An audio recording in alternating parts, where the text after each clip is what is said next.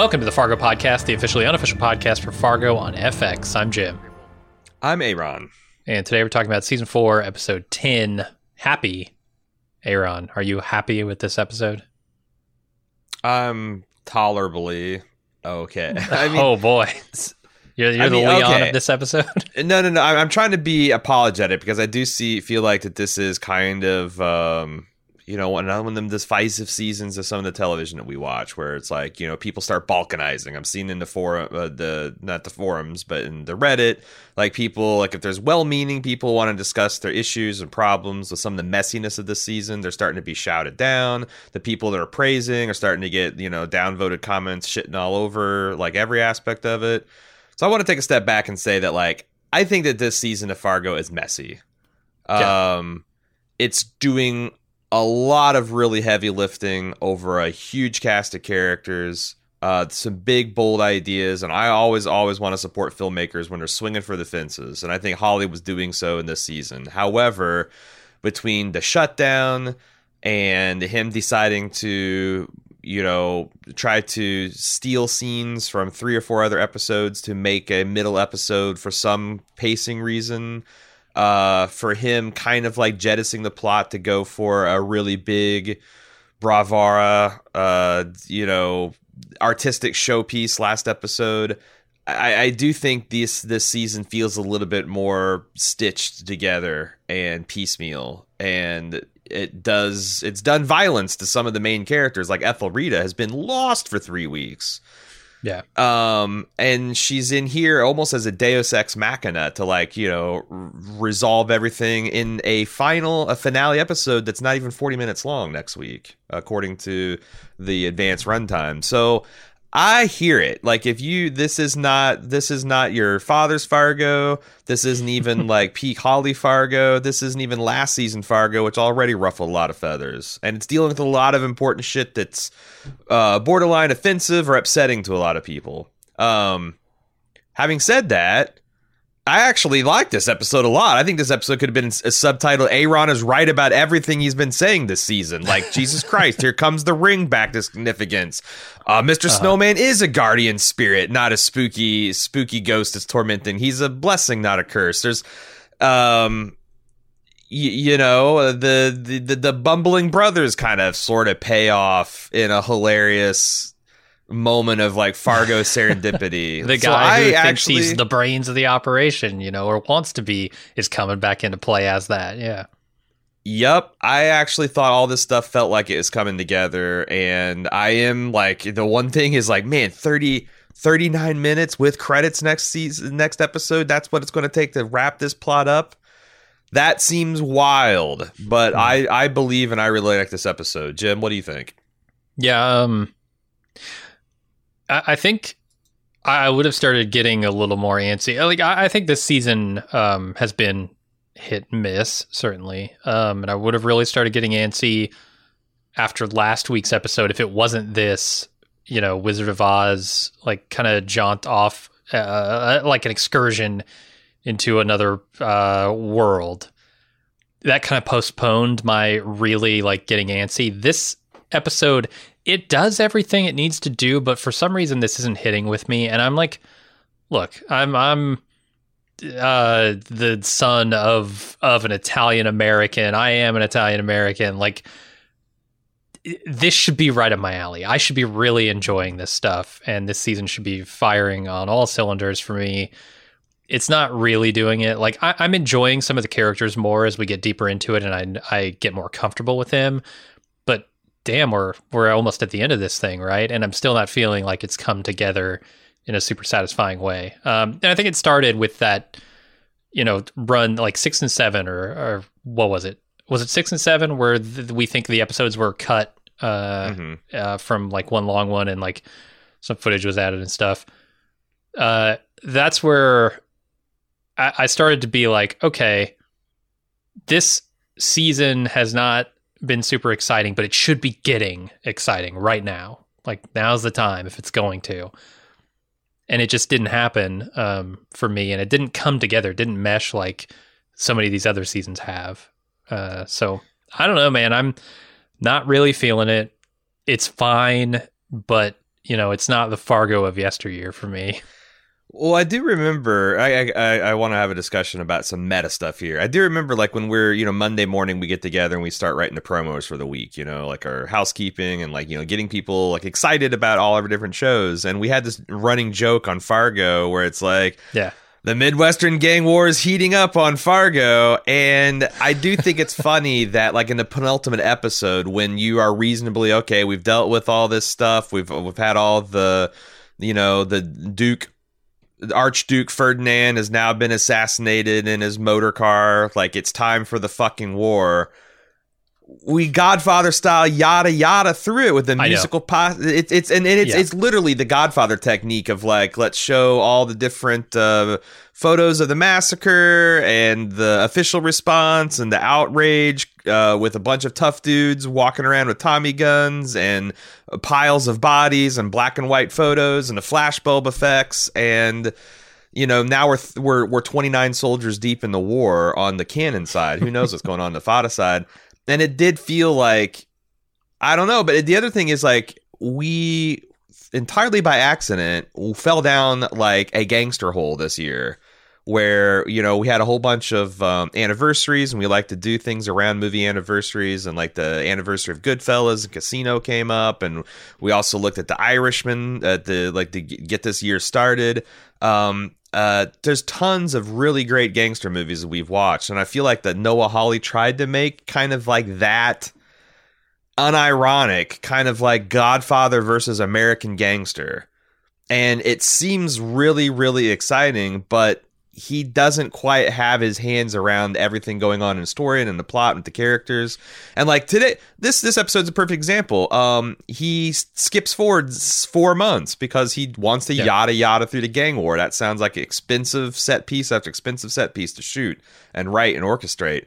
And that that um, works on a lot of these plots, but it also raises a lot of questions about Miss Mayflower like what the fuck has she yeah. been doing for three, four months? Like we, she was perched on her revenge plot last month. Everything was coming down, so now we have to have Doctor Harvard in this like fugue state mm-hmm. for four months, and she has to just be living in an apartment, plotting revenge, but not do like this very day. Four months later, she decides to stomp over and start shit with it. None of that makes sense. Um, and on the gang war side, uh, you've got New York, who four months ago said, "Hey, wrap this up in two weeks. That's all we're giving you."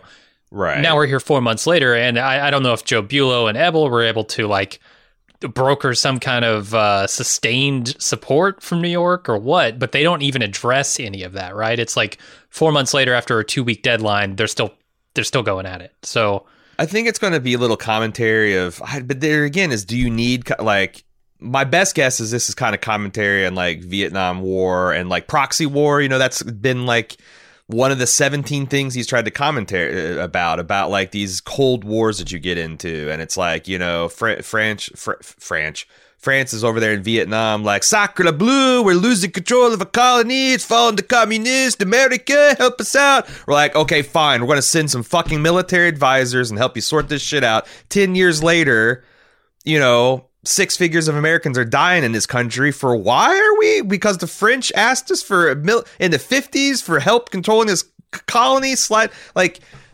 there is some interesting like you know cuz hap happy gets here today you know from the country another region no totally disconnected war. Why is he getting into it? Because we're kind of all in a gang and where one of our fortunes go all of our fortunes go. It's exa- like that commentary is all there and he's like uh, we're only going to be here for two weeks. Or am i supposed to is is that like a deliberate callback to New York's two weeks? And now it's like this is another Cold War. This is a Vietnam situation. But what is a parable about Vietnam doing in the middle of Fargo season four when it's an hmm. immigrant story about? I mean, like I said, I can get in my car and drive down that road and meet Hawley at that destination. But I get there and like, why the fuck did you call me out here to Vietnam? Uh-huh. You know, um, and I think that's it. Like all of those storylines we've talked about are very ambitious deserving of a, th- a 13 episode arc of their own and we got like six or seven of those all going in. You know, the plight of black people in America, the plight of um, immigrants in America, which is essentially everyone except for the First Nations people. Yeah. Right. Uh, the First Nations people are in there. Mm-hmm. Uh, you know, with with representation rep- representation as plot, like Catholic Americans versus Protestant Americans versus, you know, American Protestants, like the Mormons. It's it's there's it's almost overstuffed. You know, like at what point does the Oreo factory go broke when they're like double stuff, triple stuff, quadruple stuff, ten times stuff? If it's like your whole row of Oreos is just one Oreo with two cookies and it's like six inches of cream in between it. Like it's two stuffed, right? Sure. and I think that's that's the argument. And like I guess, like I said, I I can I can meet him at all the different destinations and be like, yeah, this is cool, this is worth saying. But like maybe if if if he had the season back, he would he would maybe not go for some of the Cold War analysis on top of. But I, I felt like, and I, I get it. Like sometimes when I'm sitting there writing over on Swizzbold the three right turns, like there is this temptation to like throw a grand unified theory on everything wrong. And like if if if you get this Yeah, one yeah. thing and and if people can understand this one thing about America, then it can change. And I I, I think Hawley kind of maybe got seduced by that. Yeah, and, Um, and if you look at it, like the gang war, be, you know, heating up for the last six weeks or whatever, um, Right. you know, that's been a running joke, but it's been true of the show, and it's been a series of of subversions, just keeping that thing from ever feeling, e- even though things are moving forward, uh, the progress is being made on that front. It doesn't feel like it. It doesn't feel like this is the moment where it kicked off. It's like this is the moment where uh, you got a gangster who's extra pissed and he's still going to be in the shadows not doing much about it other than like playing these games it, it just didn't feel like you ever got to the point where it boiled over it was just boiling forever and every time you know you you had the the pot about to boil over you'd have some character do something that would uh that would undercut it right like oh uh you know, Weff's going to go in and he's going to get the what he's going to do whatever at the cannon house, or you know, Calamita's going to go to the cannon house. He's going to take kill everybody there. No, no, he just goes up and talks to the wife, and she scares him off. Right. All these subversions of the action that should have progressed just kept happening and kept me from really ever engaging on the level I think they wanted me to. Do you think what to what extent did the shutdown lead to this season's messiness? Because I I there's there's two schools of thought there. One, the shutdown gives you suddenly time to like really refine. You know, uh, I, I guess there's like a couple episodes left to shot, a lot of post production left to do. And it's like, man, we could do some maybe reshoots and some pickups, and uh, you know, obviously the temptation was there, and he created a whole new episode out of whole cloth.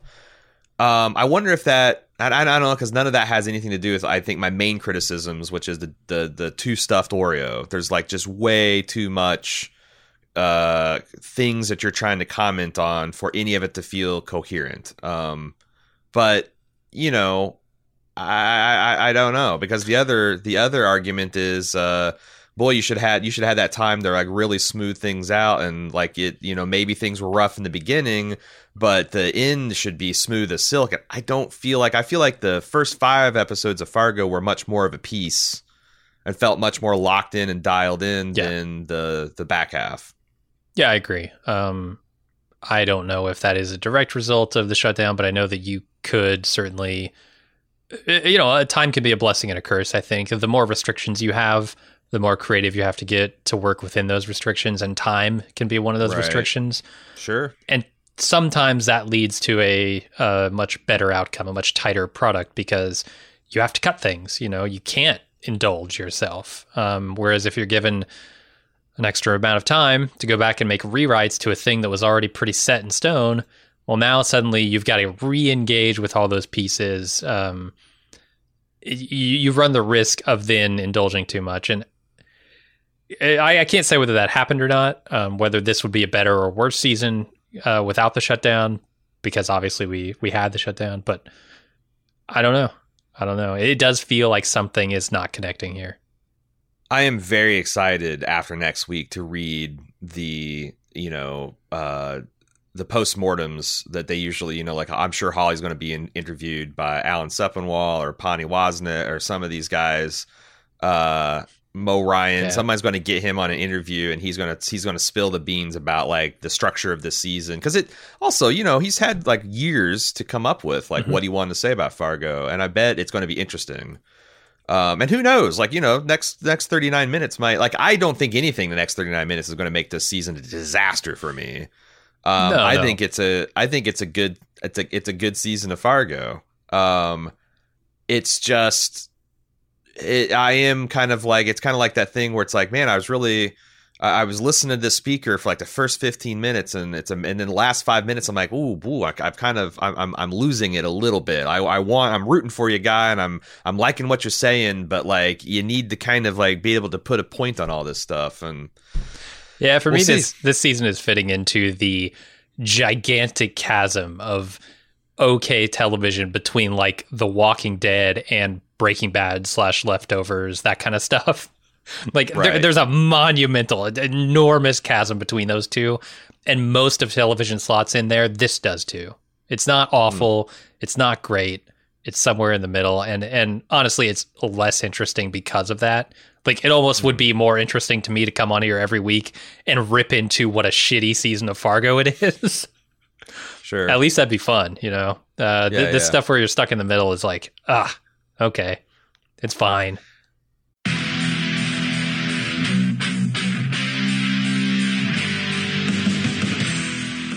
We're getting geared up for the sixth annual Summer Badass Fest. And while we're working on a slate of apex badass films to enjoy, we've got an early action packed announcement to make. Just like last year, we're kicking off Badass Season with a live movie watch and podcast recording. We've rented out a theater for connoisseurs of action films and bald move fans that just want to have a great time. Unlike last year, this year's movie is top secret. Hush hush. No hints, except it's incredibly badass. It stars an absolute icon of the genre. We're willing to bet most of you haven't seen it, and it's going to be an incredible viewing experience with a packed house of bald movers.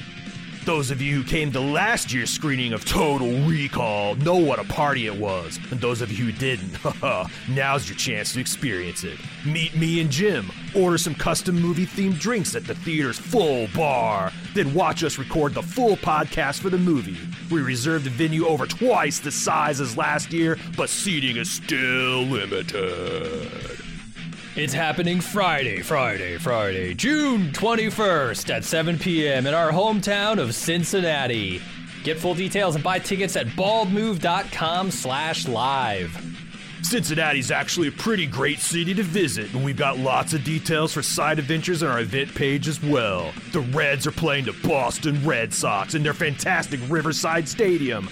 The thrills of Kings Island just minutes away, and I'll be leading a kayak trip down the scenic Little Miami River on Saturday. Again, get full details and get your tickets now on our Badass Fest 6 page at baldmove.com slash live, live, live.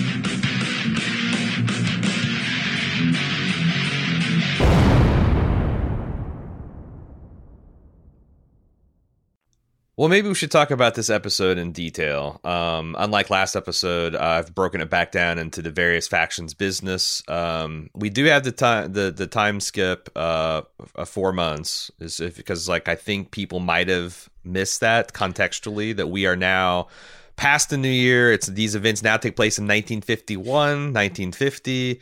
Yeah. Uh, we're in the spring. Uh, the snow has melted. It's starting to get nice out. Um, so we joined the cannon business. Uh, they've been fighting for four months. Loy is no longer in his home. Mhm. He is now living in like the penthouse suite of uh, whatever you call a, a high rise in 1951 Kansas City, a medium rise. Is that the Gadfly? Is that where he's at? I, I didn't see the name of the building, but it's it's it's a nice hotel. He's uh he's um uh, uh uh, Al Caponeing it, live living in the penthouse of this hotel. Yeah. his wife's getting him all cleaned up for an interview he's given with this happy guy who has been mentioned literally all season long. This is Leon's cousin. Uh, you know when when Lo- Loy was giving this man a savage beating with a belt uh, you know, his men were screaming, "You can't do this. We're going to need Hap before all this is over." Well, they need Hap. He's here. Um, apparently, uh, um, apparently, Buell's mother was best friends with his mother, and they're like sisters, which I don't think means they're actually sisters, but there's a long, long tie to this family time together, and it's brought him to the table. He's very country, and you can see that in the way he dresses comparison to like Loy. Um, he his his uh his rap sheet you know because he's introduced just like all the other criminal uh dudes this season he's he's got the old timey booking and and and uh, rap sheet he's his primary crime was cattle rustling you know uh just to give a context and a contrast between the 2 Mhm. uh but uh he's very reluctant to lean lend his strength to loy because he sees loy as a losing cause and and not even that. lot- He he sees Loy more as like giving all black folk a bad name, right? Yeah, or drawing attention because he's like, you know, the only thing worse than living in darkness is stepping out into the light. Because when the cops bust heads, they don't care about which heads; they just care about the color. Yeah. Um, and you know, Loy's retort is the natural one. So, like, what? You stay in the shadows the old the, the whole time. No one sticks their Yeah. head out into the light. Um, and you know the difference of like minding your forefathers and your place, and you know versus uh, making a name for yourself and doing things like in, in, in a new flashy kind of way. Um, but yeah, Buell's uh, able to essentially pull the the cousin, the the family thing on, and I, I like Happy's retort about like, yeah, I got a cousin on death row too. You want me to sit in a chair with him hmm when they flip on when they flip on the electricity?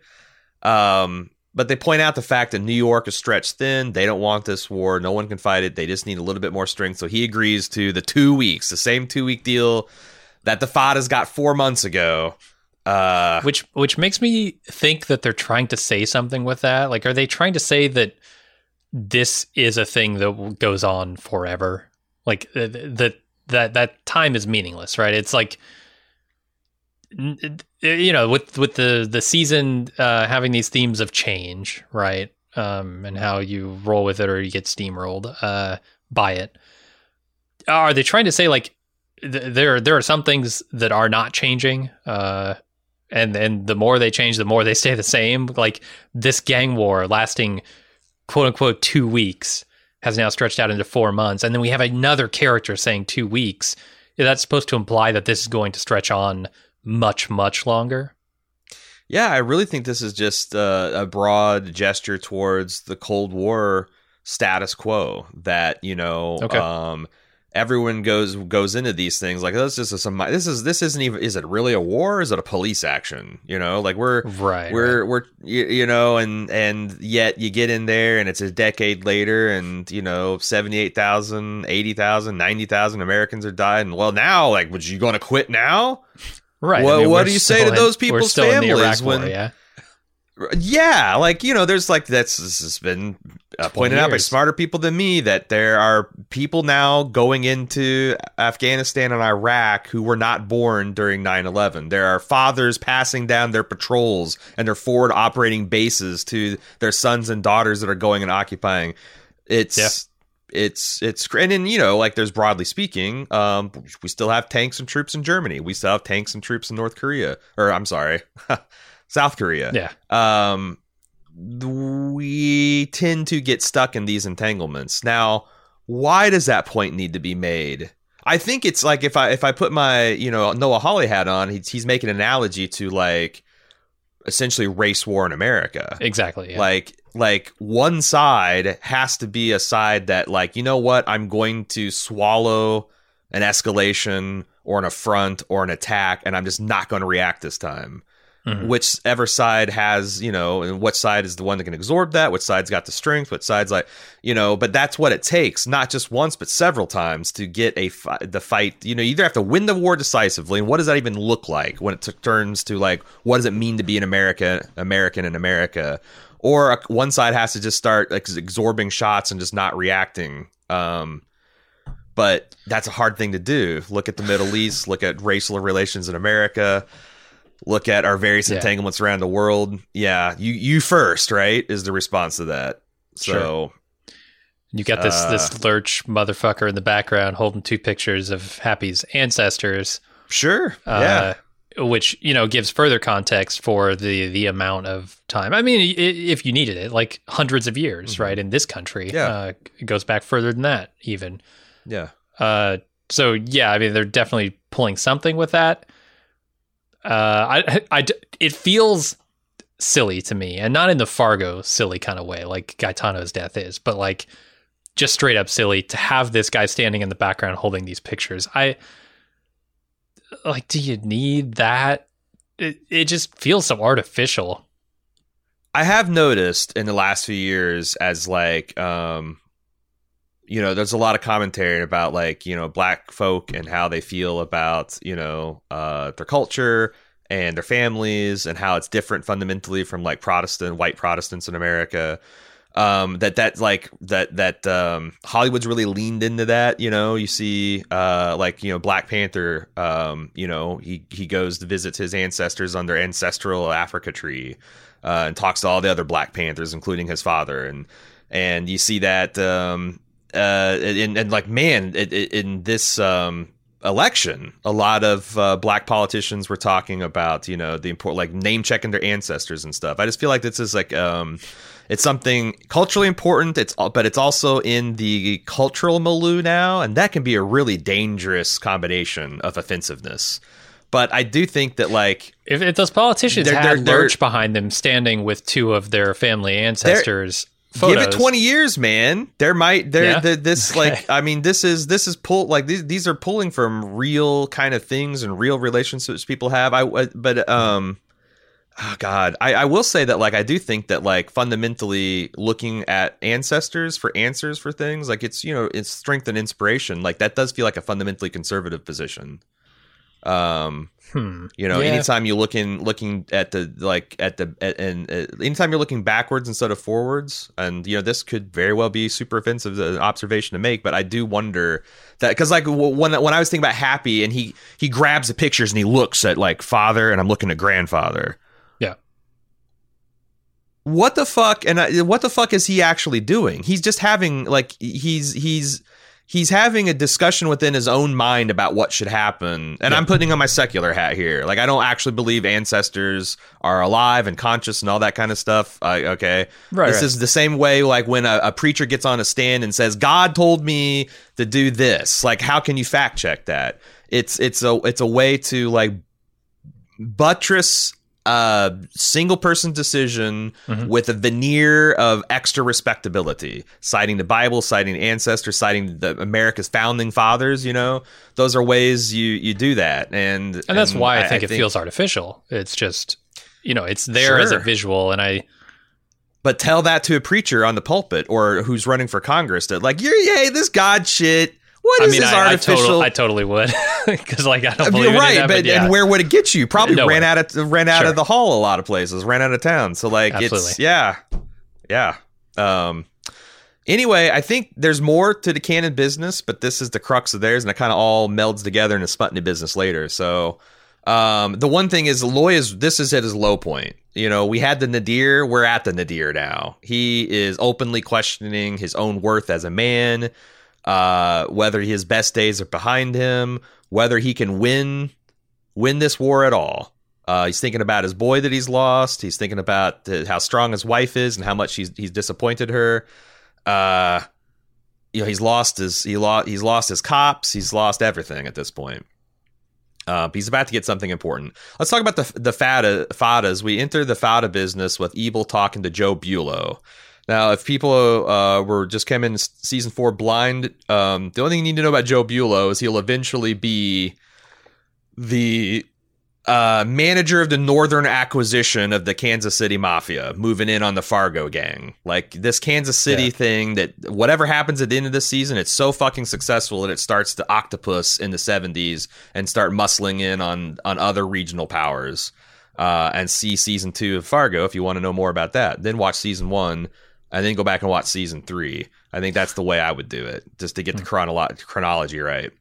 Um, uh, I, I thought it's interesting that uh, Gaetano is kind of the voice of reason in these scenes. Like, you know, Josto's popping off and, you know, making this all personal. He's like, hey, this is just about business, which gives him the idea that what you really need to do is take this Loy Cannon fellow and just supplant him with someone a little bit easier to get along with.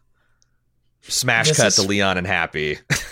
yeah, for sure. Uh, which I kind of you know saw coming when they said they need somebody weak who thinks he's strong. I'm like, oh, that's Leon to a T. Um, it's been him all season. Uh, does that feel weird to you? Does it feel like over the course of the last, well, I, I would say the last two episodes, but there's that Wizard of Oz episode in there that has nothing to do with anything else uh, in the gang war. It, does it feel weird to you over the last two episodes they've made Gaetano into a bit of the brains and the brawn, and Josto is like this buffoon who's flailing wildly? I, can't tell whether I'm in the tank for Fargo because like I've kind of like really been thinking about Gaetano and his multi layers of like trauma and abuse and like this is a big puzzle piece.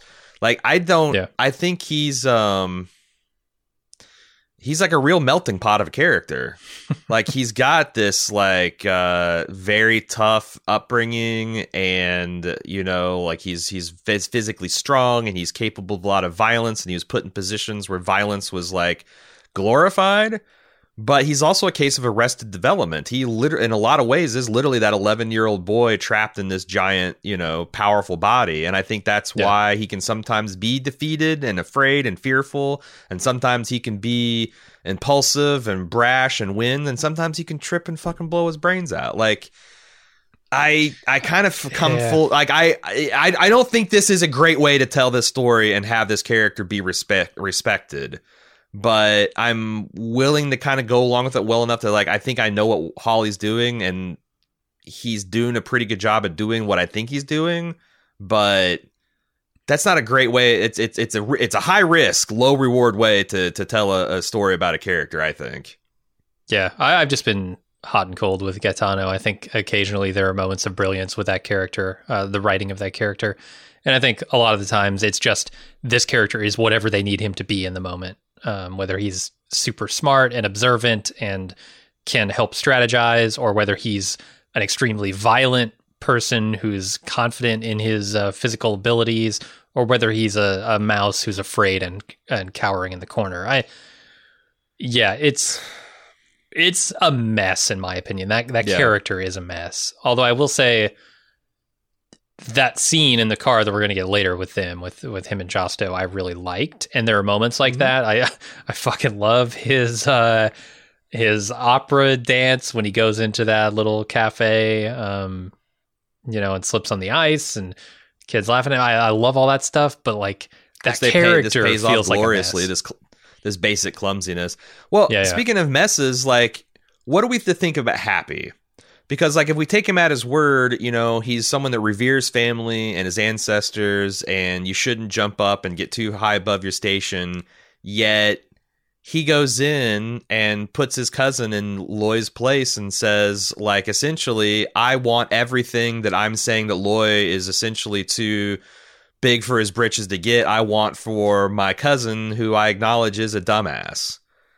Like, yeah Happy seems like a complete opportunistic hypocrite that he will take the language of you know like oh the our foref our, our ancestors and oh family and oh we have to do everything as a community and we can't you know got to do and then he, I, what the what what is the what's what's the commentary be, behind these guys playing the honestly it's the role of the useful fool for the Faddas um yeah I, mean, don't know who this is aimed at, to tell you the truth. Uh, Sure, I, I I think there's definitely an element of hypocrisy in that. Certainly.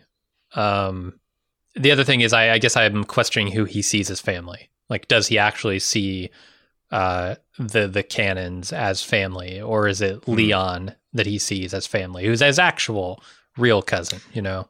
that is real fan, and like you know, is that is that a strength to prioritize to pr- prioritize actual blood over I don't like I don't think so. like, I'm a bit yeah. of, more of a meritocratist. Uh, yeah similarities in ideology, in Uh-huh. in in in goals and aims Yeah. and capabilities. Is that what you draw, or is it just around family? And you know, Right. uh, that that that.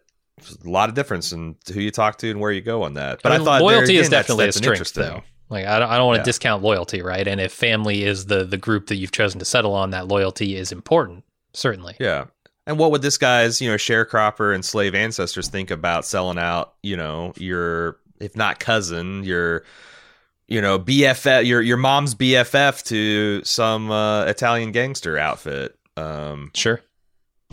yeah, and how does what does that mean about the war in Vietnam? I, I don't know. I don't know. and, and can you blame him like for this hypocrisy when Loy is out there giving away his children as instruments of business? You know, like And and and and as Happy's trying to make the deal, you got the the mayor, the alderman, father-in-law. Apparently, he's lost his election because he's still an alderman, and now he's all pissed off, and he's got this gang war that he's probably getting tarnished with, and you know, like what what's it look like to Happy when this guy busts in and like breaks up your meeting? Like, Yeah. uh, you're still, you know, like I I, I wonder.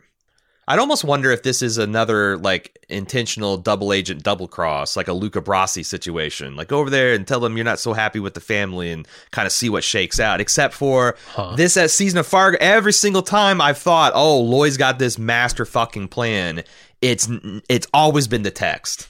Oh, it's just the Fargo guys he's got guns for. And oh, then that last ha- scene done- wouldn't ne- mean nearly as much, right? When Ethelrida comes to him and gives him the solution to his problems, exactly. it would just be Exactly. like, "Oh, well, I've already got a plan in place, little girl. I don't need your help." It, exactly, exactly. So like I kind of like you know with perhaps 40 minutes left of the season to go, I'm out of master super double cross uh fifth dimensional Loy Loy Cannon chess moves. We'll see. We'll see though. Yeah. Um but I don't know. Like this father, he gets uh, he gets punched by Gaetano real twice. Uh, uh, uh, this is another interesting case where it's like I think Hawley is throw this scene in just to show like the as the Italians are offensive to the black folk. This this uh, white white um, you know Protestant American is super offensive to the Italians. Essentially talks to them about in the same way, uh, treats them as less than, Yeah. um, orders them like like you know it's again the story of what it means to be an America and uh, American in America. Uh, I did like the line about I'm going to walk away from you like a fart in an elevator. Uh huh. Because that's what you are. Pretty, pretty good. I've gotten I've gotten some. Uh, say what you will about Fargo. I got some good uh, good expressions. I'm keeping my back pocket. Off the cob, super solid hit. Walk away from you like a fart in an elevator. That's that's a particular emotion, emotional palette that's tricky to paint with, and I like it. Mhm. Um, so uh, Josto and G, like everybody, everybody's gunning for Weff. Uh, you know, Loy's looking out for him. He's not, you know, his men are saying he's not going to see to live to see another day. The Italian mob, like he's, uh, yeah, this is exactly what Weffy or Deafy was um was warning him about. Yeah. You know, like you, you, you try to butter this toast on all the sides, and you got you get up to three sides, it's just not going to work. You know, Palomino. Um, and then this is the the scene that uh, you were alluding to about the brothers. You know, Gaetano letting his guard down around Josto and explaining like you know how he got exiled and how that affected him and how he feels so lost and alone. And the brothers are able to bond over that. It's a pretty sweet, but like kind of also hopeless scene in context of what happens immediately after. But you, you said you liked it. What what what you like about the scene? Oh, I, I like that. Um, I, you know, I, I don't need every scene that I enjoy and I think is well acted and well written to be a positive scene. I think this is a, you know, this is a, a scene describing trauma, a scene describing, uh, sadness in a way, but it it worked for me. Um, and, and I guess you know I, I don't expect uh, a lot from the character of Gaetano, and when he does show a little bit of vulnerability here, a little bit of uh, you know that brotherly connection that he's supposed to have with Josto, I think there's a lot there that uh, a lot to enjoy. Like it's it's a a sad scene, but a, a very well written and acted scene. Agreed. E- And And, there are a couple of moments where it's funny too, you know, like the I was about to confusion say. we get from Mhm. Gaetano. It's big, big like like a pickle. Like he's like, yeah, I'm not talking different scale. I'm saying big, big like bull. You're Yeah. big like a Velasic. Okay, I, you know. And he almost got derailed uh-huh. in the middle of the story on that. I mean, man, that's the thing. Like Fargo this season has been like haymaker punchlines thrown from the unlikeliest of positions. You know, the fart attack. Uh, we got the the dick joke in the middle of these brothers bonding over like this just terrible trauma, like you know childhood trauma. I'm Yeah. thinking like you know it even goes back further. It's like an 11 year old having sex like uh you know it, it's it's over sexualization over sexualization of children like Hawley's going after cuties this is season two my god there's the 18th issue he's tackling uh it, it's all it's all interesting but it also also has that like yeah the comic relief to it um Mhm. which you know that's a big that's a that's a fargo thing for sure. Um let's move on to the police business. We got detective Weff fighting for his life. Um has he really flipped over a new leaf here or has this him like following the path of least resistance to the fact that now everybody wants him dead? And and like if you no one on the police department's too fond of him either. Uh that's don't what I got I'm- from this episode. His police Yeah, yeah. chief being like, "Yeah, you better watch your back." And the way that his like the you know they got a police escort on this guy to protect him, I guess. Mhm. Um, it is weird with the four month time jump of him playing, you know, beating on both sides because he just shuts down the Jost, uh, Josto's, um, you know, main place. And with the context, you're pretty sure he's done that with Loy too because Loy's not living in any of his places anymore. Um, four months of doing that, you'd think he'd have been dead a long time ago. But Yeah, yeah, you're not wrong. Uh, Uh, he's still living in his apartment. He's got his Alpine Shepherd boys. It took four months before they decided, you know what? We know where this guy lives. Let's just fucking hit him. yeah, I hadn't even Uh, thought about that. That's another of the stretches with the four month. His break. car could get like wired for a bomb. There's so many vulnerabilities because he's not even driving it anymore. I, that's what I thought this was going for. That he Me was going to run out. I I left him surprised, boss. Like Mhm. you're surprised as you busted up his Hummel figurines. Mhm. No wonder Yeah. you're losing the gang war, man. This isn't how you send a message. I fucking, I fucking wrecked his porcelain dolls, boss. You should see it. Although I guess burning the eye sockets out of your his dead fiance's uh, shrine picture. Yeah, it's the horse head right in the bed. That's pretty. That's pretty horrific. Um, but uh, uh, you know, he comes home. Uh, his apartment's been tossed. Uh, he goes to leave. Gaetano and Josto are waiting for him personally because it's another. I mean, honestly, this is why this is so fucking uh, messy. Yeah. like they should. The, the heads of the mafia bosses should never be staking out a place at night. You never, That's- you never saw Don Vito out there uh, staking somebody out, right? Planning to kill them. Uh, he's not riding when- along for the hits. No. Especially when you know there's two other factions that know where this guy lives and wants him dead too. Like I was Right. expecting, like honestly, when I was watching this, I wasn't ready for what was happening because I was thinking, okay, Weff's going to get car bombed. If that doesn't hit, then like Loy's group is going to come up and just wax these Fadda brothers for exposing themselves in the middle of the night with no cover. Yeah. Like making these these giant tactical, but none of that happens. What does happen is you know, Weff gets home, he goes outside, and, and none of the things we thought were going to happen, like this escalation of the little Indian song that he was going to overcome uh, uh, uh, his weakness here. Like he essentially succumbs to his mountain of ticks. He fumble fucks his gun. He fumble fucks getting out of the car, and he just his fiance sings him to sleep, and he passively accepts his death. And then beyond the grave, laughs at the irony of Gaetano blowing his own head off Mhm. You know, trigger trigger discipline, kids. You don't Yeah. want to fuck around with it, especially when you got winter gloves on. You don't want you don't want to be walking around with your trigger, your finger in that trigger. Look what happens. I mean, Four yeah. rules of firearm safety. They're there for a reason, everybody. Uh, I mean, do we want? I mean, how much do we want to talk about Gaetano blowing his brains out? It was one of those classic tragicomical things that happened in Fargo. Yeah, and it seems like I, I wonder if any tragedy would ever befall the Faddas if it weren't for uh, accidents and and happenstance, right? Because like Donatello died the exact same way. Yeah, Uh, farting himself to death. yeah, he farted, but a- then the BB gun is like the freak accident that you know just hit him in the neck. They rush him to the hospital. Just he the ends right up in the wrong hospital. Josto says Yep. the wrong thing to the wrong person, and boom, he's dead. Like Yeah. Oh, you're right. It was a it was a cascading series of failures. that- Absolutely, yeah, from from all parties. So like I wonder if anything bad ever happens to them.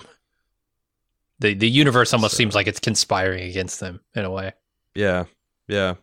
Um Yeah, it's like in there it's like how does that how does that help the narrative of the season because it'd be one thing if the Faddas are seeing as bumblefuck but they're the they're the uh, benefactors of privilege so they keep falling upwards but like this does seem like a this seems like uh, with without Loy doing anything that he has almost turned the tide of the war just from their ill fortune Yeah. which I guess you're, that's what happened in the beginning of the season too. So, Mhm. uh, the the rare moment where I felt like I didn't see this coming at all. I was very confident we would never see Satchel again, Hmm. and we do see Satchel a couple times. Satchel has been, you know, uh, this sweet little boy has been living in the wind uh, on the plains of America through the harsh winter. It gets fucking cold on that Kansas plain. He's just been living out, stealing milk off of uh, porches. Mm-hmm. Uh, maybe living with. Uh, I bet I, I honestly don't know, and the show doesn't care to let me know. But uh, what his experiences have made him hard. Uh, they make that clear. Um, and when some rednecks pull up, I was starting to get, you know, I see this kind of like drunken red, you know, truck weaving on the roads towards them. Oh my God, Jesus Christ, it's Lovecraft country all over again. But he, nah, he he flips the script and takes it straight Mike Milligan and makes it clear that he's not putting up with their bullshit. Uh I I but still I, I I don't know what to do with that because in 1951's Kansas, I believe those rednecks just go to the nearest sheriff department and say Uh-huh. we got a colored boy waving a gun and menacing us fine white folks, and we'll never hear from Mike Milligan slash Satchel again. Yeah, this seems like a loose end um, of a plot that I didn't even know needed to be there. Like I saw him tuck that gun into his belt, and I thought Mike Milligan is here, and I Yeah. didn't need anything else to tell me that. And yet here we are watching a scene that has a sort of natural uh, follow on of what's going to happen next. And if it doesn't happen, I'll be a little surprised in a disappointed kind of way. Um, Yeah, but if it does happen, I how the fuck do we have Mike Milligan, right? It's like they backed themselves into sort of a corner here. yeah. I mean, like, what is is Mike Milligan to come back, kill literally literally everyone on both sides of this war, and rebuild everything with Ebal and Joe Bulo? Like, I, I don't know. I, I I was honestly Yeah, shocked maybe. to see it, and I can see like they even do some visual stuff interesting that like he's walking away and there's this wide shot and this, the skies look real st- stormy almost tornado almost tornado like Mhm. like i do kind of I, I made that as a joke but i do think that he's going to come back and like execute some people I mean, it might be a nice that- capper to the this idea of family and loyalty, right? And like the idea that Loy has traded off his son, who then comes back and says, "Nah, fuck everybody," uh, including you, yeah Dad. I, this is my world i am the boss like fuck fuck you dad fuck you this other guy like i'm it but it could, it could be and- a good cap. I I think maybe. Yeah, and they've already told us stories of how like an 11 year old kid can become like this vital cog in this ruthless fascist machine. True. So like I do think that that's the story, but like my mind is like I don't know that I want to see Satchel coming in and just like regulating. You Yeah. know, uh, it's sad. It's very sad to see what And he, you know, what he was four episodes ago versus what he's becoming now. That's the thing. The turn has been so radical here, like going from Satchel to Mike Milligan in the span of one hotel scene. Like, But we're supposed to understand that, like, is is he the Rosetta Stone? You're supposed to understand Gaetano through too. That like this, Uh-huh. that it can happen just like that. You can be an 11 year old obsessed with a big breasted 13 year old, and then now you are uh, a year later in Italy serving under, uh, you know, Il Duce uh, and and part of his death squads. Like, yeah, life is fucked up sometimes. Um, but we'll see. We'll see. Like I said, I, I thought we were just going to see him in season two of Fargo. Yeah. Um, apparently, he has got some more roles to play. Uh, which brings us to the uh, Smutny business. Uh, we have like Satchel shares a scene, which I thought was interesting. They they they cut the scene of um, you know this uh, kind of ups upbeat tempo song about God Almighty cutting people down that deserve it. Like you know you you're you you get away and you think you run away free, but like you know the scales of justice will eventually be balanced and it's it's Satchel w- walking down a dusty road. And it's Ethelrida looking into the many deaths of Nurse Mayflower, going to the library, making these connections. Honestly don't know what connection is being made here, but oh, it's the ring. dis- it's the ring. Well, but that's what I'm saying. Like I, I still, I still don't know exactly why her eyes and Loy's light up at the end of the season. Like I don't think this is literally going to be like an Indiana Jones and the Raiders of the Lost Ark, where like Belloc, she's going to run in there like Belloc holding up this this this ring with all the uh-huh. Faddas, and they all like kneel down and follow her now, like like some gold idol. But I, I think I have some explanations as to what is probably going to happen or what could potentially make a difference, but we'll talk about that. Do you want to the end. talk? Okay, okay, say. Um, so the other cool scene is Ethelrida and Deb- Dibrell finally sit down and talk about the family curse, Yeah. and we find out that this this Mister Snowman was the captain of a slave ship, which her great great granddaddy murdered. Uh, at sea one night, and I guess this was like one of those, um, you know, handful of slave rebellion on a ship kind of stories we've heard. Somehow make it to America, um, but this this guy's name's uh, Theodore Roach. His eyes are sewn shut. He's got a wooden nose. I don't know. if These are all posthumous. Like sure, surely the eyes stitched together are, posthumous uh, things, but the wooden nose maybe he had that in life. Uh, and she explains he's been with him ever since. And there's like the stench that comes with him, the smell of low tide. And you've ever been to a beach, you kind of know that smell. The twisting and creaking of ropes and uh, of, of the cordage of a ship at sea. Uh, the wind of a storm kind of like heralds him, and this is all important because I don't think we knew this information before this this episode. Um, and and Ethelrida asks if you can be rid of this guy, and it's an interesting response because she said your aunt tried to take him. Like, well, I'm I'm the crazy criminal outlaw anyway. I might as well have the ghost, but he's more attracted to sunshine than than darkness, Mhm. which explains his fixation with Ethelrida. You know. Yeah. Um, Lemuel comes out and explains that there's a ton of merchandise in the the ha- home, and he's going to be staying here. You, you got to.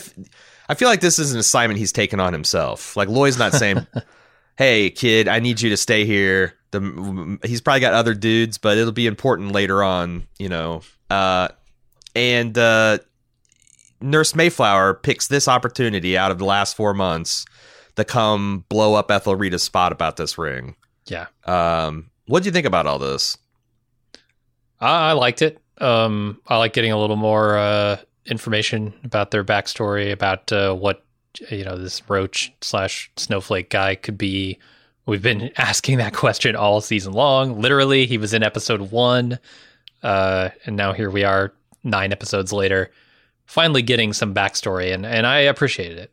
And I thought I thought, man, Leon is, or sorry, not Leon, uh, Lemuel is just like the smooth operator, and he tries to like you know, when Oraetta approaches, he goes up to her and he's like, "Hey, I'm I'm Lemuel." Like, tries to introduce himself and be all cool and nice, and then things turn. And it, I, I liked the progression there, where he's like more insistently, "Get you need to leave. You need to get out of here." You know, as she's saying these terrible things. Uh, this scene works really well for me. I think so too. And there's something like poignant in the way that um you know Oraetta Mayflower, who is a terrible person Mhm. on very many accounts, still thinks she's better. Yeah. still thinks she's better than uh, Ethelrida, and it's based like and thinks she's her better. And it's and like I love how Ethelrida is, is continues to calmly uh, and and smoothly point out that like oh you think I'm going to a place in hell is it above or below the place where they put you who's murdered dozens of not just innocent because I don't know is Fadda innocent but helpless people. You know people in tr- like that's um you know I, I feel like we treat these tri- these crimes of fiduciary trust breaches more severely because it's like you know it's it's one thing if you're just walking down the road and someone someone confident scams you but like when you're relying on them like when you're a baby or you're an old person or you're a sick or injured person that cannot speak for the, yourself and cannot you know protect yourself to take advantage of that situation we kind of reserve that it's the lowest of the low you know um but she still thinks she's better than Lemuel and uh, Ethelrida. It's pretty incredible. Mhm. Uh, so later that night, she decides she's going to come back with a hot shot to give Ethelrida and put her under once and for all. Uh, Mr. Snowman stops her. Well, at least scares the shit out of her, makes her run screaming into the night, Yeah, right into the arms of the police that arrest her. Four months later, Dr. Harvard's finally woken up out of his coma. identified her as the suspect, and she's going down. What do you think is in her purse? That's her. Uh, that's her salvation. Is she- I was wondering if it was like some kind of uh, concoction she whipped up in case she was ever caught, so she could uh, put an end to herself. I, I don't know. Uh, macar- more macaroons. Got a Sure. macaroon for all you boys. You guys have been working hard investigating this crime. It's all misunderstanding. Let's let's all end it with some almond almond flavored sweets. Yeah. I did wonder if um she's gonna try to contact uh Josto somehow. Hmm. Maybe I don't know what her purse does for that. It's not like her cell phone's going to be in it, right? No, but like she's got an address book or a phone number or a way to reach him or something. I I don't Oh. know. I don't know why she wanted her purse. It's just it's weird. And it's also kind of got like um a little history of Fargo of like the the main some of the main villains falling apart when the police, you know, like I was thinking of Yeah. uh William H Macy trying to crawl out the back window of the hotel in his underwear like it's oh you just need a minute. Oh okay. Yeah, it's all, all falls apart. Yeah. Uh and then all Smutny's are out on the front porch with the mule enjoying the show of her being uh, taken away. Uh, do you want to talk? Okay.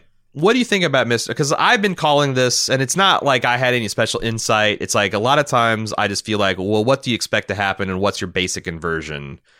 Uh, you expect this guy to be scary, you know, haunting. It's a curse. They're telling you it's a curse.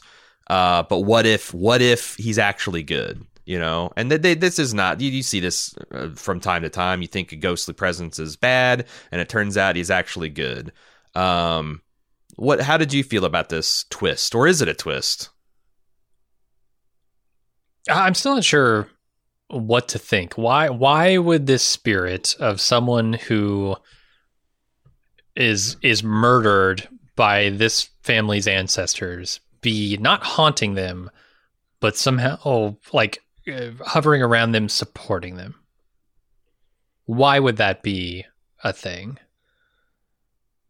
I guess What am I missing? I want to believe that a ghost, and maybe he started off vengeful, that haunts a family for 150 years and sees all their trials and tribulations and is forced to. Like, he can't turn away, right? Like, as these Uh-huh. generations go on and these people are continually shit upon, recognizing his role in it all feels bad and is trying to do something like like Yes. like maybe like is he trying like like is he trying to get Huh.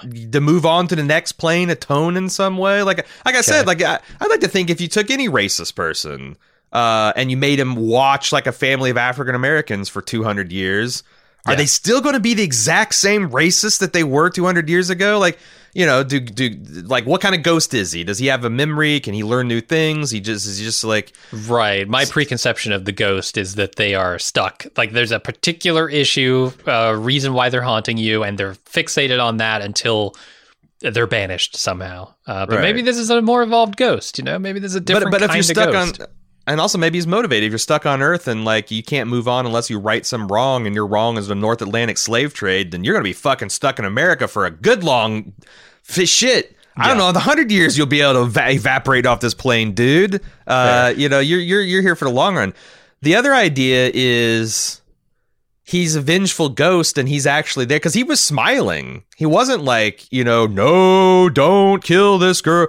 Like he might take special glee in snuffing out the beautiful flowers that this family is able to grow despite all of their setbacks, right? And he's like there, like kind of like anticipating her death, and Oriette is put off by the fact that, you know, he looks like a vengeful hate ghost. And he accidentally runs her off and saves her, which I also think is a kind of a neat little coda for this ghost story. Hmm. Um, yeah, do you think we're done with it? Because that's the other thing is like I also feel like it's a little anticlimactic either one of those explanations. Um, yeah. like there needs to be one more thing.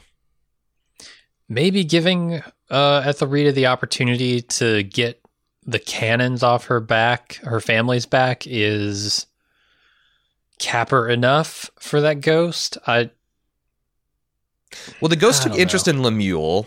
I think that hasn't paid off yet. Oh, and true. I also think there's like, and, and they also keep Satchel around. I also think it would be an interesting possibility to see like a Mike Milligan walking off with this ghost following him now. Now, I don't know what the how that Huh. informs season two of uh Fargo. Like if you imagine like Mr. family? Snowman. It's not, but they also introduced this transitive property with Happy. Like you know, Yeah. sometimes bonds can be as strong for you know be as strong as family, more important than family. And if you want to say that, Um, like maybe the uh, it latching onto Lemuel is sort of a forecast of Ethelrida and Lemuel's relationship in the future. Maybe you know Oh, they get be- oh, married, shit. and then Satchel would be related to Ethelrida, and he would Mike Milligan might inherit the ghost. I, Their family. There you go. Right. get into a new family branch. Um, I don't know. I it's it's again, but there's again that you know, uh, boy boy howdy, uh, we take this we take this season, we stuff a Wizard of the Oz episode and a ghost story into it all in one piece. Like, whew, it's a lot. It's a It lot. I feel like I feel like uh, early in the evening on Thanksgiving, I just oh I shouldn't have gone back for that second helping of turkey. Oh, what was I thinking? and I you threw- know there's another threw- pie ready to come out. There's another pie, and all those deviled eggs are in the fridge. I know they are. Like. Mm, yep. I can't stop. Hawley Hawley's gone mad with tryptophan this year. He just can't stop. He can't stop stuffing. Yeah. Uh, can't stop, won't stop. Uh, so the final scene is uh, Ethelrida with the grand bargain she offers uh, Loy. And at first, Loy, you know, I'm only taking this meeting because my son said I should. I dismiss you as a girl. She does, uh, you know, she did, uh, she she did all the research I tried to do on this uh, summary execution of the Moorish kings. Uh, I was able to impress him with his knowledge of art and and and language, and convince him that she's not just some girl, that she's got some, and she produces the ring, and hands it to him, and somehow he knows what this ring can do. She smiles like she knows what this ring can do. I don't know what this ring can do. You have some ideas. Spill them. okay, here's my semi far fetched idea on what could what this ring could lead to. So we've seen Ebal uh, very very put off by the actions of Josto, right? Um, throughout the last few episodes, like it started, it really really started when he said that Satchel was dead and was trying to get Gaetano killed. Uh, Ebal has sort of uh, gone off and done his own thing, and maybe you know he's helping with this war because he's getting New York through Joe Bulo or whatever. Um, but I think there's a lot of tension there, and and Ebal might be interested in just wiping the the slate clean, wiping the the board clean here, and getting rid of Josto as well. And if they can get to Ebal and say, "Hey, Josto ordered a hit," essentially on Donatello Oh. by by having proof of this nurse had his ring. It's tenuous. It's really, really loosely But connected. Ethelrida are- also knows they have a romantic relationship. right, but them. but but how do you prove that to Ebal? And like, how do you say, well, she the nurse didn't just act on her own and take this ring? She has a history of murdering unconnected people. So why wouldn't she just be acting on her own? Like connecting this to Josto directly is very tenuous, in my opinion. But Would you say it's messy? Would you say those connections Yes. are messy and, and fudged and indistinct? Yeah, yeah. For sure. Eh, but but can they convince Ebal of it? I guess is the question. And will Ebal then, go call- like, look, he's a loose cannon that we need to get rid of, um, and I'll just take Yeah. over, and New York can take over, right?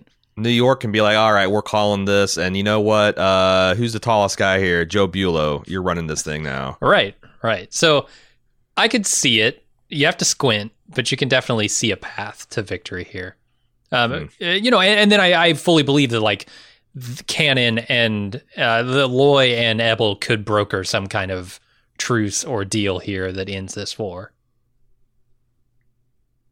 Yeah, I think that's that feels right to me. Like if you if uh, if you can, and that's that's the other really delicious irony is that Josto would go down, and then you know this goes back to the core of the debates we've had many times over the last few weeks. Did Josto order the hit? Eh, Right, right. You know, some people say absolutely he did. He knew that he was doing the mafia double talk. A lot, uh, but I, you know, my position's always been it's deliberately been left up to interpretation. And now that you've said this, I think this is the way it comes back.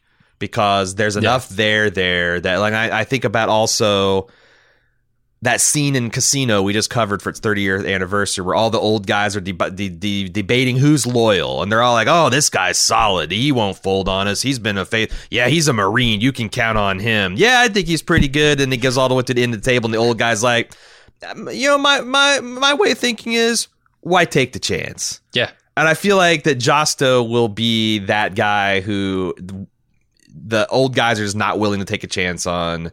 Now that Gaetano, Sure. now that like it looks like Gaetano, also Gaetano's, it looks like he got murdered, like yeah, executed outside this hit that we know was the Faddas do. So it's like I, I think that all these things are going to pile up, and um, and you're right. E- Ebal's the one that also in this gang still has a little bit of um, you know fond memories over Doctor Senator. Kind of respected the operation, like in, Yeah. from an intellectual and like almost a fraternal way. Like him and Doctor Senator was simpatico.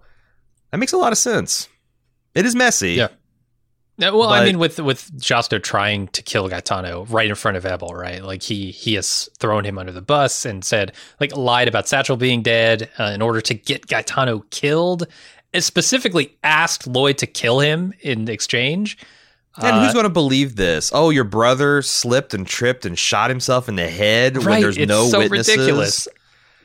Yeah. Yeah, you were the only Um, one there. Why'd you? Why did? Why are the bosses on the hit anyway? What's? Yeah, Yeah. Why did you pay this? Why did you have this nurse kill the old man too? Like it's there's a lot Mm-hmm. of a lot of questions, and uh, you know what the uh, mafia is not known for: due process. right. You know, if he got his chance to court a law, maybe he could clear himself. I don't think he's going to get that chance, Jim. I don't think so either. I don't think there's going to be any law and order Hmm. uh, at this late stage. Uh, anything else to talk about? Because that's the episode of Fargo. Uh, I did want to week- say on the episode where Gaetano goes out, I noticed this this episode. Gaetano has the face of one of those pinball machines, which has like the two sets of flippers, one at the top, one at the bottom. If you look at his eyebrows and his mustache, there, that's it. That's what it is. He has a, a pinball pinball machine face. That's all I wanted to say. I couldn't help but notice Pinbot, it. Pinbot 2000. Hell yeah. Uh, sh- sure. Okay. I, I don't see it. I'll have to I have to watch the episode again and see if it jumps out at me. Yeah. All right, it's time to consider feedback for our Fargo podcast because that's what we do here. Fargo at baldmove.com is how you send it. You can also uh, discuss it with your fellow fans on our forums, the forums at forums.baldmove.com. Uh, one note is uh, there is one more episode, of course, you can get your feedback on. We also will be coming back after that last episode, the week after, with a Fargo wrap up podcast, which I'm hoping to get some answers as far as like, you know, have some juicy quotes from Hawley about the things went right and the things went wrong and the things maybe he could have changed because, you know, he usually does those things and it'll be exciting to read. And if you got any final uh, feedback, uh, send it in to fargo at baldmove.com. Remember, there will be a wrap up podcast this year. Uh, okay, first up, Brandon in the Mitten said, I have some thoughts on the latest black and white episode of Fargo. This is, of course, the Wizard of Oz from the previous week. What a fantastic, quirky ride it was. The Wizard of Oz connections continue, though I'm not really sure what the purpose of it all is. Also, do you think it's possible the Rabbi and Calam- Calamita are still alive? Uh, you always hear stories No. about people surviving in the eye of twisters. Not sure if those are folk tales, but considering Fargo's habit of having improbable things occur in key moments, I'm not ruling out Rabbi swooping in to save Satchel or Lloyd in the last minute. It's been four months. Uh, I, I doubt it. Yeah, I mean that's the problem with sending in the feedback in the previous episode. Uh, yeah, Rabbi uh, Calamita, maybe, but like I, yeah, I don't, yeah, narratively, I just don't see it happening. Um, and how that would be important, like with the with the time jump, because I don't think anybody saw the time jump coming. Mhm. So, uh. Moving on to Justin P from San Francisco. Love your work and often find myself watching shows I wouldn't otherwise watch. Well, thank you, Justin. I have two things to add one inse- inconsequential, maybe even borderline pedantic, and other relevant to your current state of political or our current state of political affairs. First, Jim referenced a specific character from The Wizard of Oz who was the gold standard opponent. I'm pretty sure it's based on William Jennings Bryant, who in the late 1890s gave a famous speech known as the Cross of the Gold of Gold speech, where he decried the gold standard. Just a bit of trivia for the future.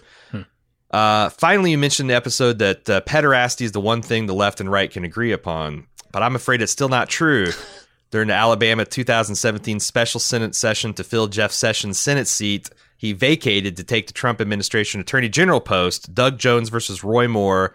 It was revealed that Judge Moore had a very clear history of preying on young teenage girls, and the right wing rallied behind Roy Moore because they believed even a child sexual predator was a better choice than a very conservative Democrat.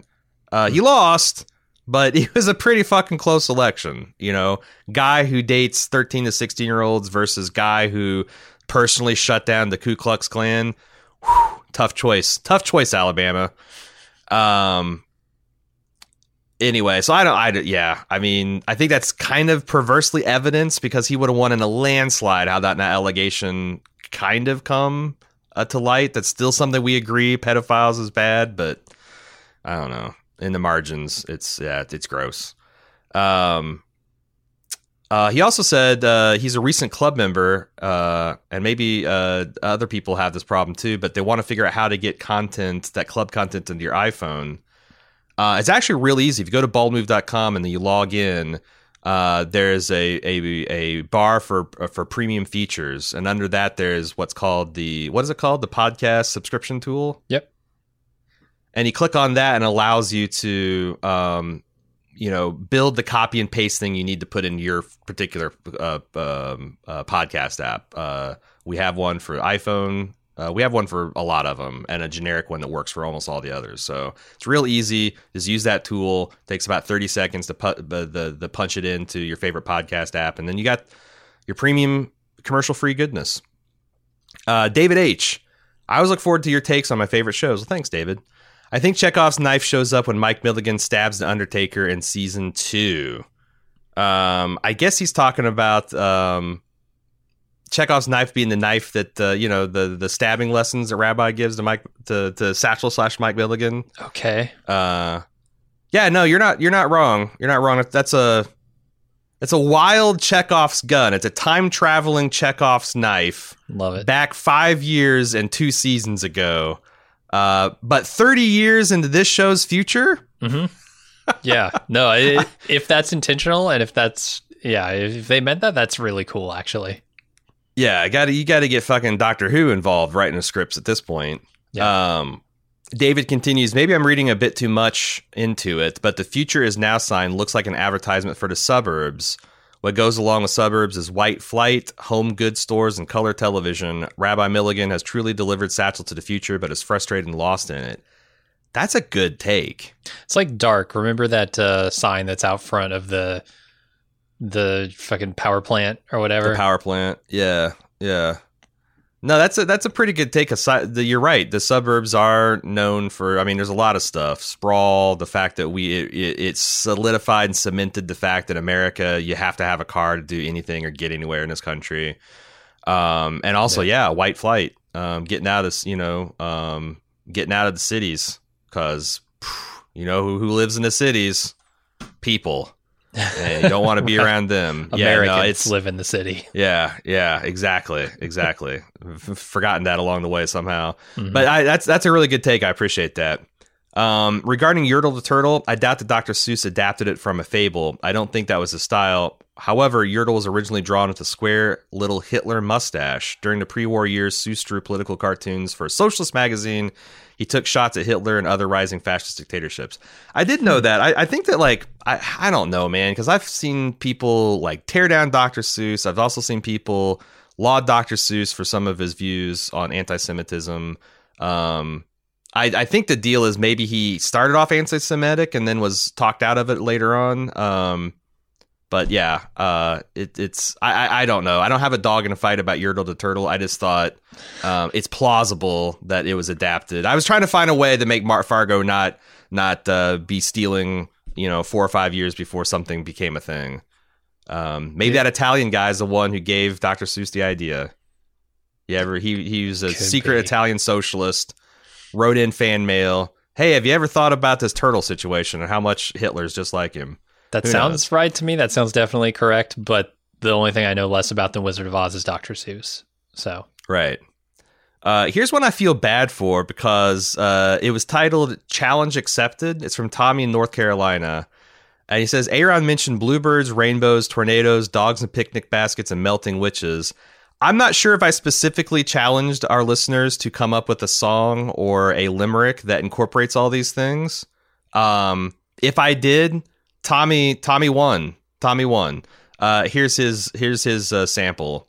Uh, five bluebirds in a feeder in November, and I just have to say, folks, remember climate change is real. It's a big fucking deal, and the bluebirds have decided to overwinter. There's many a Hawley twist in Fargo, not the least Omi's surprise cargo. But that doesn't explain, so the question exp- remains will there ever be rainbows in Fargo? The Midwest is filled with untethered and apparently unpredictable weather, so along comes a wind that's liable to end both villains and heroes together. A miracle took place, not from outer space, and like a shot from Sin City, and less is the pity, that witch takes a house to the face. Hmm. Satchel's Mike Milligan, not a spoiler, and now we go back to the KC pot boiler. But I hope little Mike buttons his jacket and survives Whitey's KC racket. But for now, Rabbit ain't got no picnic basket. They probably all end up in a ditch, like we say, life's a bitch. But a simple bucket of water from an earnest farmer's daughter melted real good that cranky witch. Uh, so there you go. All right, I like it. That's it's uh it's whatever challenge I issued, you have bested it, and uh I don't know what it is about Tom's and Bald Move, but like they tend towards poetry. Mhm. Remember Tom and Volkswagen? Sure. he was our, our, our poet laureate, uh, Yeah. and now we got Tommy from North Carolina coming to take the belt. Uh, thank you for that. Let's move on to Stephen S.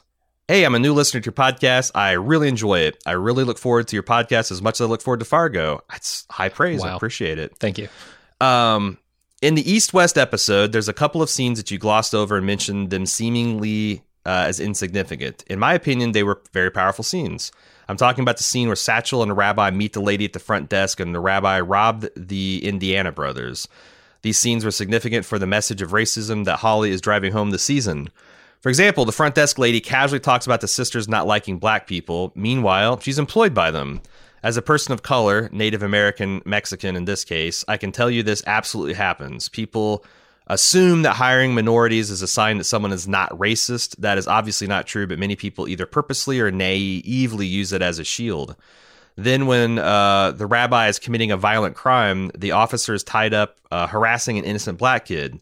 This points to another thing that happens. The amount of time spent profiling takes away from cops actually being able to protect and serve. Yeah, Um, this- it's, has- it's like the oh, I got a black friend statement. Yeah. know? Yeah, or I can't be what that is. racist. I'm I dated a black person once, or you Right. know, I, yeah, I hired one. I voted for Barack Obama. I cannot possibly Sure. be. There actually, there's actually, um, I talk about this on a Three Right Turns podcast, but there's a well studied phenomenon called moral license, where a person that does one thing is perceived as virtuous, then lets them, like for example, I for the last three days kept to my diet, so tonight I'm going to eat a whole chocolate cake yeah. or I voted for that black president the one time, so now I'm going to really lean first in this anti-immigrant American first because I can't possibly be racist. I've already proved it. It actually kind of rebounds, kind of like in in a, it allows society to like rebound in ugly ways. It's uh it's in, it's an interesting form of mental bias, like a lot of these things are. Uh, they, he uh, also continues in an admonishment to me. Says, uh, "P.S. Please stop calling Native Americans Indians. We call ourselves that, but that's really the only time it's appropriate. If you must say Indian, at least say American Indian. If you have any listeners who are currently of Indian descent, you may be mildly offending two different cultures. As a Native America, uh, American Lakota to be exact, calling us Indians is a very minor offense to me. Hey, I'm sorry. I don't mean to do that. Sometimes this gets me in trouble in shows. Like for Westworld, um, I try to conscientiously observe, uh, like refer to people who do sex work as sex workers. Mhm. Um, because I don't want to demean people that are doing doing doing doing those jobs and have a hard enough uh, problem. But when I'm watching Westworld or when I'm talking about Game of Thrones, what freely refers and the people as whores, and the the sex workers themselves refer to them themselves as that. Um, I sometimes go along with that rhetorically in the show. Um, and sometimes I think that uh, like uh, that that that's happened this season because people are freely referring to Native Americans as Indians. They themselves are doing it, and you know I kind of get swept along in that. Um, and not not even swept along. It's a conscious choice to like take the material. But you know, it's a fair criticism because, like, I for damn Uh-huh. sure, if I was doing like uh, Huckleberry Finn, I wouldn't be referring to Jim as inward Jim just No. because I'm going along. So, like, there's probably a little thing I need to work on there. Um, but yeah, I'm I'm I'm, I'm sorry. I'll, I'll I'll try to figure out how to do that better in the future. Uh, Whitney in Philadelphia. Hey guys, maybe I'm slow, but before the final episode, please tell me how Loy uh, holding the ring ends the war. Why are they both smiling at the end? I, I, I don't know. Were you did that? were you persuaded by the Jim? Because I I left this in because I I'm with you. I'm like, oh, we'll have a rip roaring discussion about that. But I think Jim's got a good good idea there. Yeah, I mean, I had to Um, sit down and think about it. Like, this is one of those things where I was like, "Oh God, I, I don't get the end of this episode. I don't know why it helps them at all." After watching this the first time, and then, yeah, I had to, I had to like sit down and think, what possible help could this be? And, and I think it was like the Ebal connection is what really solidified it for me. Um, also, before the final episode, please explain what and why, uh, what why clues lead you to believe that Satchel is Mike Milligan. Uh, for a moment, I thought that Red Truck was going to have mute twins in the back, and since it had the menacing racists with that guns of their own, I'm lost of why you guys had originally thought uh, that. Um, This seems to be like a pet theory that the the subreddit, especially probably internet uh, at large, has has latched onto. I think it's right, um, but it's really more of a feeling than it is anything. Like, especially up until now, you know, when he turned the corner and was like, "This is my fucking world, fuck off." Uh, it was real, real thin, uh, based on the rabbi having the last name Milligan. Uh, the Casey Mafia being, you know, related to Mike Milligan in the future and him working for them and and this all taking place in Kansas City, it was like, okay, I can see it. But nothing like concrete, I don't think, has really been and put uh, you know the big thing is like also Mike Milligan's black, Satchel's black. Sure, yeah. How does a young brash man like Mike Milligan rise so far and and in such a trusted role in the 1970s, which you know. I think 2020 America is still pretty racist. 1970s America was racist. 1950s America is like you know, like it's it, it it's the the arrow of, of progress points forward, not back. So it was like you know how do you explain? I remember that even being kind of talked as as kind of like a weird um piece of exceptionalism. Like you know like either mike milligan is like a really really really fucking good gangster to where he's a you know got gotten across all that prejudice and racism within the mafia and within this area of the country in particular um which i think that's also true but also Yeah. you know he might have a little in here and Mike that he was maybe instrument Uh, Yeah. Can, can Mike Milligan be described as a Mary Sue without this connection here? I, I don't know. Like Is- he's so good at his job, he's like doesn't make. I I, I don't know. because he also has a lot of flaw. He also, if I recall, has has Sure. partic- uh, particular peculiar flaws as well. Um, It's been a while. hallmark, non hallmark of a Mary Sue. right. Um, so I, I think that's like it's again, it's like it's all circumstantial, and it's also not. I don't think really important. Um, in in just the same way that like Joe Bulo, like you know, um, I guess that's a little different because they're actually the guy's name, and he, you know, just- but And and that's but, a like, connection for Mike Milligan too, right? That Joe Bulo is directly involved here in this season. You could say, oh, by extension, right. they might have Mike Milligan directly involved. The ages work out, uh, that kind the of. The age would work out yeah yeah uh, pretty pretty beautifully as well and just kind of like also um especially after the when we talked about this last week but in the wizard of oz episode you know him meeting that uh, guy who does tin siding uh with the how to the win friends and influence people like that's very mike milligan Yeah. very like that guy's like vo- vocal patterns and the way he talked to people and all that stuff um is is is very very Mike Milligan. So it's like I said, it's all circumstantial. There's never been like drawing a picture of Satchel and like M Milligan, you know, rap sheet kind of like it's it's never been, but it it also seems like definitely what they're alluding to.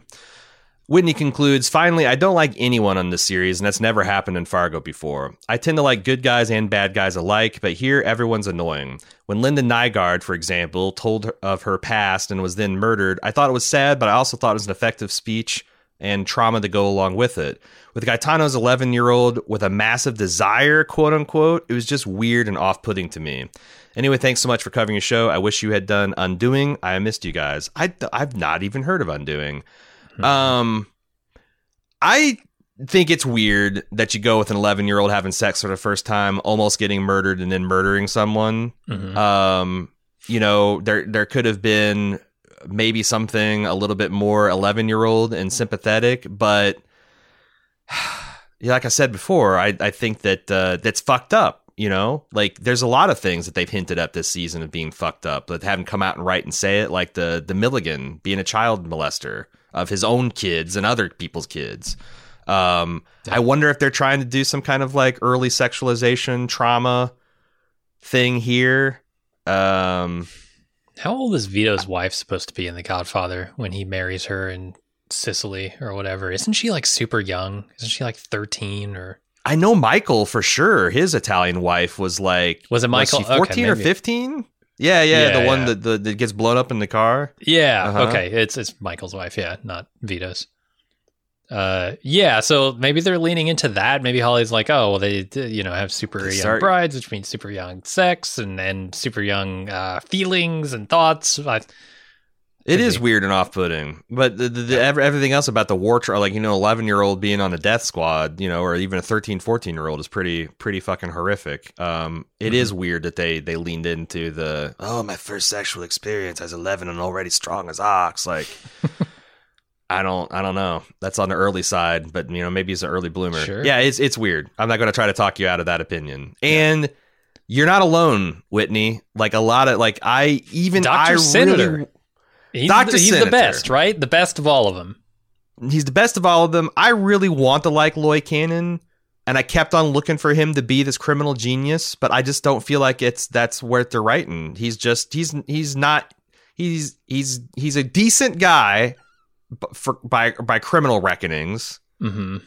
He holds the code and he keeps his word. And he's pretty ad, but like he doesn't have like these really intense, crazy plots. Like they are always kind of on the surface, and I, I, I, I kind of, I'm kind of with you. And like as much as I want to like um, Ethelrida, and I do like her, she's she's gone from crucial uh, sections of this season, and I feel Yeah. like they could have told this story a little bit better and had her um, have a little bit more of an organic because I felt like every single time she appears on the scene, she's moving plot forward, like Yeah. literally. And that's a lot to put on this character's shoulders, especially when she's like a pseudo main character. So Yeah, it's just those sub- those series of, subver- of subversions I talked about earlier make everybody look weak and therefore dumb. Um, and I, I don't know, like uh, Loy Cannon, like I don't think he's a dumb guy. I think he's got a lot of smarts, a lot of the correct ideas, and the plays that he's making are just constantly subverted. Like he tries to make this play with Weff, it doesn't w- go anywhere. He tries to make this play by releasing Gaetano, getting him to kill Josto. It does backfires on him. Like all of the things that he tries that are actually really very smart are subverted by the writing of the rest of the season. And that makes it feel super dissatisfying, both on a plot level for me and then I also agree. for you as as an emailer uh, on a character level. So I agree. that's rough. Let's move on to Matt McF uh, regarding the Ninja Nurse. Hey guys, I'm enjoying this season for the most part, but a real head scratcher for me is Oraetta. How could a woman that seems to have problem bending her knees make her way through a locked door, past the sleeping Lemuel, up the stairs, and into Mary Sue? I mean Ethelrida's bedroom? okay, there's your scream, then back out of the room, get past Lemuel with the shotgun and back to her place with all sorts of skills with this the sorts of skills that she wouldn't have needed to poison Dr. Harvard. Uh, with these, okay, with those sorts of skills, she wouldn't have needed to poison him. She could have gotten his office easily. She might as well go with the cops. There's no way they can hold her. Um, Gotcha. Yeah, it's un- unbelievable. And that's why they don't show Yeah. any of it. they just yeah, skip. like you imagine her, imagine her, like what does her sneak stomp look like up the Right. stairs? You know, um, I, I, I, that's that's a damn good question. I feel like if they had really leaned in her being like this super, uh, Yes. supernatural, unstoppable evil force, which I thought they were doing early on in the season, then Uh-huh. it would just like no one questions why. Um, shit, Lorne who is it, Billy Bob Thornton? Yeah. Yeah. no one questions how and why Lorne Malvo can get out of a basement with no exits, how we can get into a restroom and cut the power, how we can do this, that, and the other. He just does because he's a vaguely supernatural thing they really went away from that and and made her like uh you know uh give her all the weird sex BDSM stuff and all these other layers and put a lot of human stuff on her that they never did with Yeah. uh you know um Malvo so I I yeah I I don't know but your li- your timeline of events is hysterical uh as for Ethelrida, I think she's a textbook Mary Sue. The Yeah. flaw they could have given her perhaps is stressing out about the diary or journal that she left in the murder shrine. But nope, they completely gloss over that, and instead she walks into Loy's office and reminds us of how smart she is by speaking fluent French and knowing art history, and lays out a plan to save the family from the mob. Uh, yeah, I agree with this criticism too. Um, And I don't know that it's necessarily a bad thing to have a Mary Sue in your story. Um, it is a trope, certainly, but I mean, Fargo leans into a lot of archetypes, right? Like the dumb criminal uh, archetype True. is something they lean heavily into. Um, I, th- I think you can do it, but man, you got to do something original with it, and I don't think they did here. Yeah, and like but some people say, well, the defense of the Mary Sue is her flaws that like no one really is on her side. Like everyone, like she's a very she's the best person on the show, but no one's no one can see that. Not the school administrators, not you know, no one takes her seriously. That's not a counter intrication of Mary Sue. Mary Sue's a lot of times are unappreciated geniuses Mhm.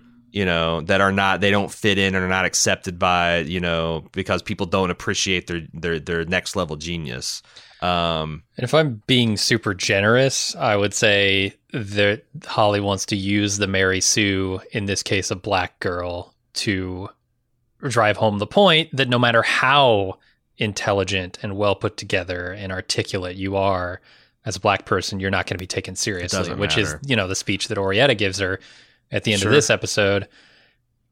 I, I, that would be maybe eh, not too generous. I think that is what they're doing. Uh, it's just like, is that enough? yeah and also like if you're a white guy writing a young black girl like what flaw do you give her that feel that you Mm. would feel comfortable writing about like you know like what what's a what's the thing that she's going to overcome you know like oh god she's she's a black woman living in this racially divided house in this back you know culturally backward spot in the midwest embroiled in a gang war. Like okay maybe she's got enough uh, external uh threats and flaws and things that she's got just just standing there. Like the the the she's in she's in um you know waist deep fast moving water and it's miraculous that she's not being swept upstream. She doesn't need any more problems. She's stuck in this this this this undercurrent right? So Yeah. i don't know. Um it's it's tough. Like i said hawley bit out a bit off a lot trying to to do this particular season and centered on so many different things in a way that like the i think the watchmen dodged all this by just like you know what this is? This is about this is about a particular thing and a particular people and how they deal with it rather than let's also try to soften it by bringing these other perspectives and what they think and show like it's it's a lot harder when you just laser in and focus on what the watchmen was trying to do versus um so many things that he's trying to do on uh here in fargo. Last email uh, from Furkanda from Chippewa, New, New York says the line that Nurse Oraetta hisses to Ethelrida, "What does it feel like to be so sure you're right and know that nobody cares?" It's been the plight of many black people in America, with the most recent protests illuminating how this mentality and reality is still permissive. This episode, though, is the first episode of the season that fell kind of flat for me. Nurse Oraetta's interaction and dialogue was the highlight. The backstory of the ghost that haunts Ethelrida's family was powerful but confusing. Roach was evil and he's alive. Is he a protector now? Why does he like sunlight? I Mhm. think I hope I don't know. Maybe some of the things I said were persuasive or um, uh, explanatory on that. Um, hopefully. Uh, Gaetano's backstory I also found poignant. He's obviously suffering from PTSD, but shows signs of sadist behavior in the manner in which he protected himself from Adeline's uh, Adelina's father. When Josto says "You are here now," that's what every immigrant must remind themselves when the pain of what horrors immigrants have left behind creeps back into your mind. Yeah, imagine if you're from a war-torn country, um, for example, a refugee, and like what it's what it must be like to, you know, a month ago be in a place that's being shelled and now you're in a country that's safe like when what does that even mean how does this country feel about you what does relative safety mean those are all uh, interesting points to, to, to pick out and another thing that the another, another big part of the big mouthful that we're trying to chew here uh, happy carrying the pictures of his ancestors, slaves, and sharecroppers. Very powerful. So many of us have our own ancestors with us, um, or ghosts that follow us, haunting, warning, and advising us. Um, I'm a huge fan of your podcast and adore this series and especially this season. This episode is a bit lacking, especially after watching East West last week, but I remain a huge fan. Glad we left Fargo and very happy to see this type of storyline with this wealth of characters and their complexions. Um, I mean that's that's where like I like Hawley because he does try to do big um, things, both in terms of storytelling, in terms of the stories he's trying to tell. The things he's trying to tackle are difficult. Like in Legion, it's a superhero story, but it's really about mental illness. Mm-hmm. Uh, you know, this is a story about a gang war, but it's really about the melting pot of America and what does that even mean? Uh, and I would much rather a guy do this kind of thing and occasionally fail or maybe not quite meet the mark than to just kind of play it safe and like, oh, let's just tell a traditional gang story because you know that's that's what Fargo's doing, right? Sure. Yeah. Get behind so, that. Uh, that's the email this week. Uh, Fargo at baldmove.com is how you send us, uh, get in touch with us. Again, we'll have one more episode to discuss and we will have a wrap up episode. So, two weeks left to get your feedback in. Fargo at baldmove.com. That wraps us up for this week. Uh, until next time, I'm Aaron. And I'm Jim. See ya.